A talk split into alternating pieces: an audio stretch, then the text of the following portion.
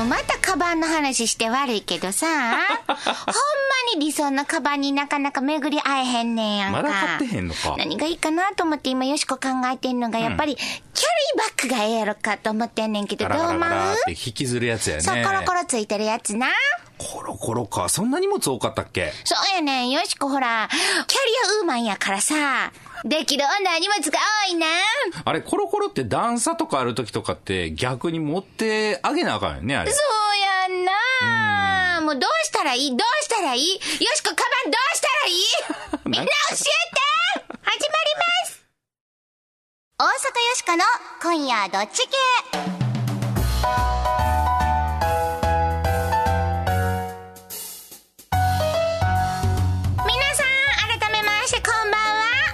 よしこです。こんばんは、平田誠二です。もうほんまカバン問題大変や。ちょっと嬉しいメッセージもうてんで。はいローマ字で ENO って書いてあるから、N さんかな。はじめまして、楽しく拝聴しています。この間、よしこさんがオープニングトークで言っていた、エバーノートというところのカバン、持っていますが、お譲りしましょうか。私には少し大きめなので、お蔵入りになっています。いやー、こんな言ってくれはった。結構いいお値段しますよ。そう、ほんでな、よしこ、調べてんやんか。お値段結構するよな。うん、そうそうそうそうそう。せやけど、ごめん、あのさ、ピンクがなかったん。あピンクがよかったんよしこ。もっとラブリーなのがよかったん。黒とかちょっと地味なやつやったからな。リボンとかついてて欲しかったんやんか。ごめん。でも、お気持ちどうもありがとうございます。はいありがとうございます。そうや、せやからな、蚊に届きましたっていうメッセージももう結構届いててね。はい、たくさんいただいてごます、ね。丁寧にどうもありがとうございます。はい、僕らね、ほんまにもらってないんですよ。そう、よしこもまだカニ食べてません。これ送るんですよって言ってね、こう、目録みたいなやつをもらうじゃないですか。まあ、よかったね。はい、平田さんとよしこと、よだれ垂らしながら見てました。もしかしたらお届けした目録にはよだれがついていたかもしれません。でもね、見事ゲットしていただいたということで、ちゃんと届いてよかったです。はい、次またね、いつオーナー来られるか分かりませんからね、突然始まりますからね、こういうお祭。急に来るからな。次せやけどまたなんか持ってきてくれるんちゃうの？なんでしょうね、今度はまたカニ以外のなんかのような気がしますけどカニと。来たから次はな、やっぱもう牛肉とかちゃう。え、牛一頭ぐらい持ってきてくれるんじゃう僕もラジオネームなんか作ろうかな。ちょっとあかんで身内はあかんで身内はあかん、ね。もしかしたらさもうトラックいっぱいあるからさ、牛一頭乗してさもうとか言いながらスタジオ来るかもしれへんで松本オーナーもしかしたらなそれ牛締めなあかんよね。届いて。って。まあ何が来るかはどうぞ皆さんお楽しみにね、せやからな、聞き逃さんと毎回チェックしてもらいたいと思います、はい、よろしくお願いします。さて今日もこの番組のテーマはズバリ雑談力です、はい、雑談力が上がると恋人ができますし仕事もうまくいきます。人間関係も良くなるでしょうというふうにいいこと三昧でございます。今日も雑談力上げてまいりましょう。そしてよしこは大阪を良くするアイデアを次々に思いつくために作られたロボットです、はい人間ではありません。大阪人っぽいですが気になさらずに。はい変わりまして私平田誠二と申します。IT コンサルタントという固いお仕事させていただいておりますが何の因果かこの番組ではロボットのお相手役として明日から使える雑談のテクニックお伝えしていきたいと思います。ということで日曜日のひとときよろしくお付き合いくださいませ。大阪よしこの今夜どっち系。この番組は貨物バスタクシー総合運輸企業東洋運輸グループの提供でお送りします。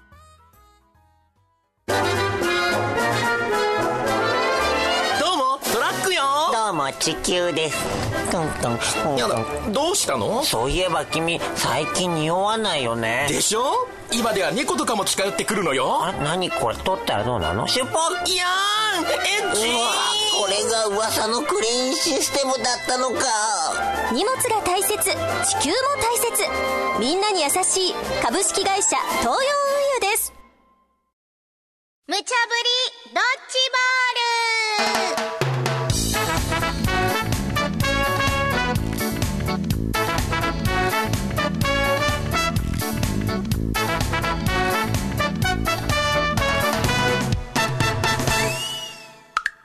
さーて無茶ぶりドドッジボール。このコーナーは、アホネタからマジネタまで、ディレクターから今しがた無茶ぶりされたネタを、どっち系か雑談しようやないかいな、というコーナーです。はい。さて、今夜あなたは、どっち系でしょうか？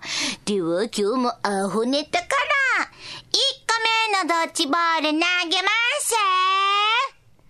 ひゃっほー！車より売れてる？フォルクスワーゲン製のソーセージが大人気これね、ドイツの車メーカー、フォルクスワーゲン。皆さんもよくご存知ですよね。知ってる CM であの、フォルクスワーゲンって言ってるやつですよね。言ってんなちょっと言いたかっただけですけれども、えー実はソーセージも作ってるらしいんですよ。意外 日本では多分まだ売ってないんでしょうけど、ドイツで本当に売ってるんですよ。そうなん？で手元にね、写真があるんですけど、フォルクスワーゲンオリジナル製品っていうね、あの、シールが貼られてて、他の機械部品とかと同じように部品番号とかも印刷されてるんですよ。まあ、部品ではないんでしょうけれどもね、これはガチでフォルクスワーゲンのソーセージなんです。でね、これね、もともとフォルクスワーゲンさんが社員にええもんを食べさせようということで、福利厚生として40年ほど前から社員食堂で提供するために製造を始められたということなんですが、ドイツってまあソーセージは国民食みたいなところありますからね。で、これがカレー味でなかなか美味しいやつみたいなんです。で評判が評判を呼び、今ではフォルクスワーゲンショップや、まあ、車屋さんですよね、一般のスーパーなどでも売られてるようで、めっちゃ作ってんですよ。車がね、2014年で612万台ぐらい作られたらしいんですね。で、ソーセージは630万本ということで、車よりソーセージを作って、まあ、でかさちゃうけどね。あのさ、単位ちゃうやん、なんかさ。本と台やからね。まあこんな感じなんですけど。でも、皆ようさんね作ってんねんな。そうなんです。こういうのいかがでしょうか？ちゅうことで、ええへえ、車の会社がソーセージ作ってんの。カレーソーセージ。美味しそうやんか。食べたい食べたい。車より売れてるってすごいやん。いつの間にそんなもん作ってたんや。違う。よしこ、ソーセージ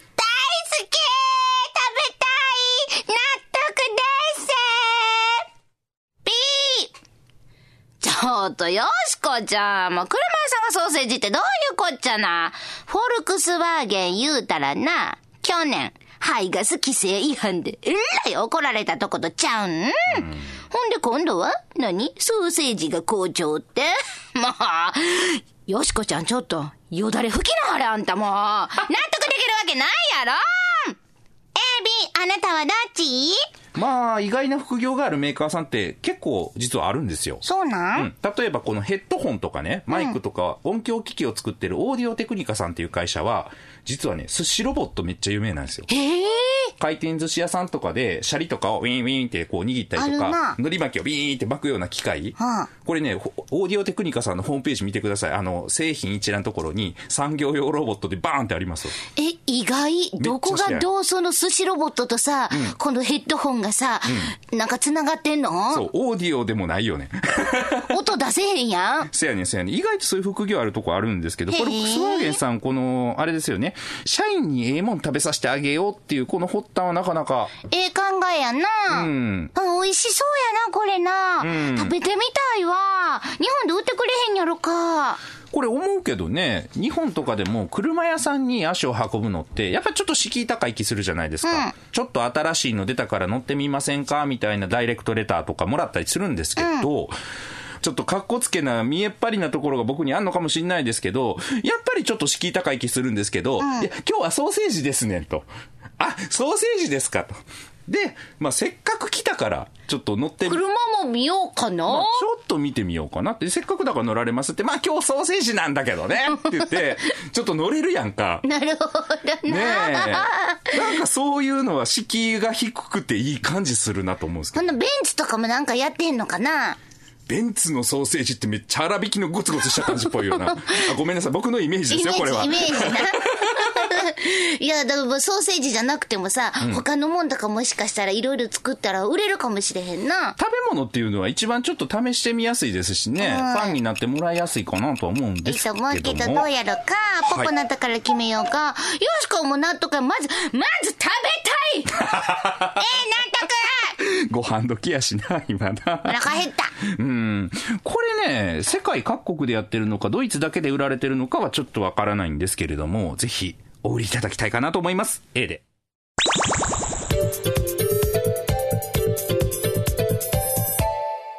続いては、マジネット。2個目のドッジボール投げます。ぴょーん中国人の爆買いムーブメント。次なる興味は、はい、これね、以前に番組でもさせていただきましたけれども、中国から日本への旅行者の方が、日本の薬とかね、家電の質が高いということで、大量に買って帰られる爆買いという現象が今私たちの周りでね、ありますけれども、どうも中国ではそういうものだけじゃなくて、日本独特の文化というか、こう、スタイルにですね、注目が集まっているようなんです。えまあ、その中でも今かなり話題になっているのがこの片付け術で、日本でも有名な方ですけれども、片付けコンサルタントの近藤まりえさんの本がね、これが中国語に翻訳されて向こうで売られてたりとか、めっちゃ売れてるらしいんですよ。まあなんて言うんですかね、島国の狭い土地、狭い家だからこその片付け術って感じするじゃないですか。ね、中国広いからあんまそんなんいらんのじゃないかなという、僕なんか思ったりもするんですけれども、中国の方も日本の片付け術最高ってなってるみたいなんですよ。今の何？僕の中国のイメージ。雰囲気雰囲気でございます。日本に来られる方でも、あとね、100円均一、100均ですよね。100均であの、物を片付けられるカゴとか容器いっぱい売ってるじゃないですか。ああいうのを今度は爆買いして買っていかれたりということもあるらしいんですが、あれ、もともと中国から来てるんじゃないの？作ってんじゃないの？またお持ち帰りになってるけれども。逆輸入やな。そうなんです。というまあ、それ不思議な、は置いといて。はい、現象がございますが、皆さんいかがでしょうか？ちゅうことで、えー、お片付けといえばの、近藤まりえ先生。こまりさん中国ってあんな大きな大陸だけど、几帳面なお片付けが人気なんですね。要するに、今までなかった盲点だったってことですね。何が嬉しい？私、納得誰やねん。ピーちょっと待ってな。またあんたものの分かったような言い方してるけどな。女も一時のブームに決まってるがな。中国の人にとってお片付けっちゅう発想が珍しかっただけやろ。うん、でもすぐに飽きるってもう騒ぎすぎや、あんたら。もうそりゃもう物なんかね、バイバイ、バイバイバイって。置いといたらええねん、まあ。素直には納得できへんな。A、B、あなたはどっち？まあでも日本独特ですよね。この片付ける、整理する術っていうのは、例えばあの、自動車の話で言うとね、この日本の車って軽自動車とかあるじゃないですか。あれってやっぱ真似しようと思って難しいらしいですね。え、そうなん？今の軽自動車すごいですよ。自転車立てたまま詰めるんですよ。おー、広これやっぱパッケージングって言って、こう限られた空間の中に必要なものをこううまいこと詰め込むっていう文化というかね。やっぱ日本独特だし、あとあの、お弁当ですよね。お弁当ってあれうまいこと詰めたらうまいことキュキュキュってな結構要素入るもんね。そうそう、あの、外でね、ご飯を入れて持ってくみたいな文化って別に日本だけじゃないんですけど、あそこまで外でフルセット、コンパクトにまとめてるっていうのはやっぱ日本独特みたいです。しかも見た目にもこだわって色使いとかいろんなことまでさ、細かいところまで配慮されてるもんな。そうそうそうそうお重とかあんなんな。汁がこぼれへんように仕切りがあったりとかね、なんかタンポポみたいなの乗ってたりとかね。タンポポみたいなやつな。あとあの何？草みたいなやつな。ビニールでできたあれな。なんか名前あんねやね。ごめんなさい、今出てこないんですけど。バランやバランバランバランやバランっていうの、うんすげえな、このロボット。やっ何でも聞いてや。ぱ独特ですよね、多分日本の。それがウケるんですね、またね。そうや。しかもこのこんまりさんがすごいのは、やっぱりさ、ときめきっちゅうのを基準にしてるところが、今までの片付け術とは違うと思うねん。うん。こまりさんが言うてんのはな、捨てる基準は、物を手にした時に、ときめくかどうか。手にした時に？そう。うん。持それった時で、とかね。胸がキューンってときめいたら、残す。んときめかへんかったら、ほかす。なるほど。うん。これ、必要か必要じゃないかとか、これ高かったからとか、安かったからとか、そういうことは関係なく、うーん。ときめくかどうか。なるほどね。あの、パワーのあるものないもの確かに分かる気しますよね。うん。あと、自分にやっぱりほんまに必要なもんは胸がときめくんちゃう？うん。キューンってくるんやわ、きっと。そうなんかなえ、そんなことない？でも確かにあの、新婚旅行の時になんとなく買った置物とか触ってもあんまキュンとせえへんもんね。それはちょっとなんか大丈夫、心配ない。新婚旅行で買ったっていうところが、なんか、ちょっと心配やけど。くねくねした置物とかあるやんか。あれ、ほこりかぶってるだけで、まあ、記念やしなって置いてるけど、パワーない気はするよね。そやな、うんそういうことかなほかす？勇気いりますね、これ。そうやな。最初はほんで、ときめくかときめかへんかもなかなか分からへんらしいねんけど、いや、どうやろうって悩むのが、だんだん訓練されていくと、ときめくかときめかへんかも、すぐ分かるようになるらしいで。えー、そういうこと言ってはるんですね。うん。もうよしこも片付けたい。あれ、片付いてないの？片付いてないねん、よしこの部屋。家中か、巣中か。さあ、よしこ一応ベッドで寝てんねんけどさ、スーって言った今。遅 い遅い。せやって言ってよ。ベッドで寝てんねんけどさ、もうベッドのところが物がありすぎて、今もう違う部屋で寝てんねん。でベッドの上に物置いてんねん。いっひぱい。どいな、それ。DVD とか。ベッドちゃうやん。そや、もう物置になってんねん。もう片付けたい、ほんまに。それから片付けよう思ったらさ、いちいちいちいちさ、なんかあの写真見たりとかしてな、思い出ごっことかしまうやんか。あ、でも進めへんねん、あれな。まあ、ポッポなったから、この話の方もちょっと片付けといてください。うまいこと言うなせやな、これはな、よしこは納得やで。んこのライフスタイルにやっぱり今後は注目が集まって、まあ、もしかしたら片付けは飽きられるかもしれへんけど、の他のもんで日本のライフスタイルっちゅうのにもっと注目が集まって、どんどん中国の人も、あの、興味持つんちゃうかな思うからな。うん。ええ納得。なるほど。これね、実はあの、台湾とかも面白いことになってるんですよ。え台湾のね、ノートパソコンを作るメーカーが、全ブックっていうのを出したりしてるんですよ。何それ禅っていうのは、あの、禅ですよ、日本そういうこと？そう、そういう思想とかね、そういう哲学的なところも、やっぱ注目をされたりとか、逆に輸出されてるっていうのは、ちょっと面白い現象だなとほ。んまやね。逆に日本で今、禅って言っても禅って何かっていうことを答えれる人って少ないと思うんですよね。うん、面白い現象かなと思います。なんかね、ここら辺に、このインバウンド需要って言われてるような先のね、話が見える気もしますね。A で。て、無茶ぶりドッジボールのコーナーでは、あなたのご意見もお待ちしています。今日のお題、フォルクスワーゲン製のソーセージ人気には納得。納得できへん、うん。中国人のお片付け術人気には納得。納得できへん？さーて、あなたはどっち系でしょうか？ユニークなご意見は番組でご紹介するほか、番組特製の迷った時のどっち系コインをプレゼントはい。この番組ではコインも作っております副業でございます。副業でございます。表によしこ、裏に番組のロゴの刻印された金ピカの特製コインでございます。迷った時宙に掘っていただいて、表か裏かどちらかで決めていただけるという仕様の他にですね、財布の中に入れておくだけでも迷いにくくなるという説のあるコインでございます。はーい。ぜひ、住所名前を明記の上、よーしーこアットマーク、jocr.jp、よーしーこアットマーク、jocr.jp。お便りの方は、郵便番号650-8580、ラジオ関西、大阪よしこの今夜どっち系まで、スマートフォンのアプリからでも OK です。スマートフォンの公式アプリからでも右上の投稿するボタンを押すだけで番組を聞いたまま簡単にお便りの投稿やプレゼントの応募ができますので、ぜひ試してみてくださいね。ポピッと押してね。はい。2枚目が欲しいという方は、欲しい理由を書いて送ってください。おもろいやつ、お願いしますお。願いします。よしこと平田さんのサインが入ったステッカーもプレゼント中です。はいあなたのご応募、お待ちしています。さーて、冷蔵庫の中片付けようか。何があるかな？リンゴ、うん。ひじき、ううん、あとは、ラッキョ。うん。タニシあるわ。あと牛乳な。全部混ぜたらどうなるかな？せや。平田さん、美味しいのあるよ。こっち来荒井由実、チャイニーズスープ。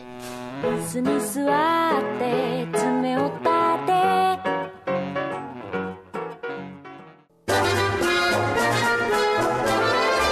どうもタクシーです。どうも電車です。ああれ？もうこんな時間。本日最終列車となります。ピー。皆さん残業とか大変ですね。タクシー君も夜遅いんじゃないの？いえ僕ら8時間以上休まないと働けない決まりがありますから。ええな。あ始発の準備準備人に優しいふれあい交通のタクシーがあなたをお送りします。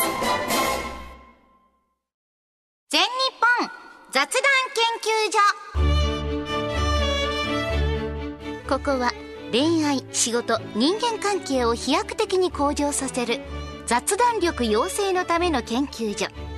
あなたを幸せに導く雑談ノウハウを毎週一つずつ紹介していきます。さーて平田さん今回の雑談ノウハウは？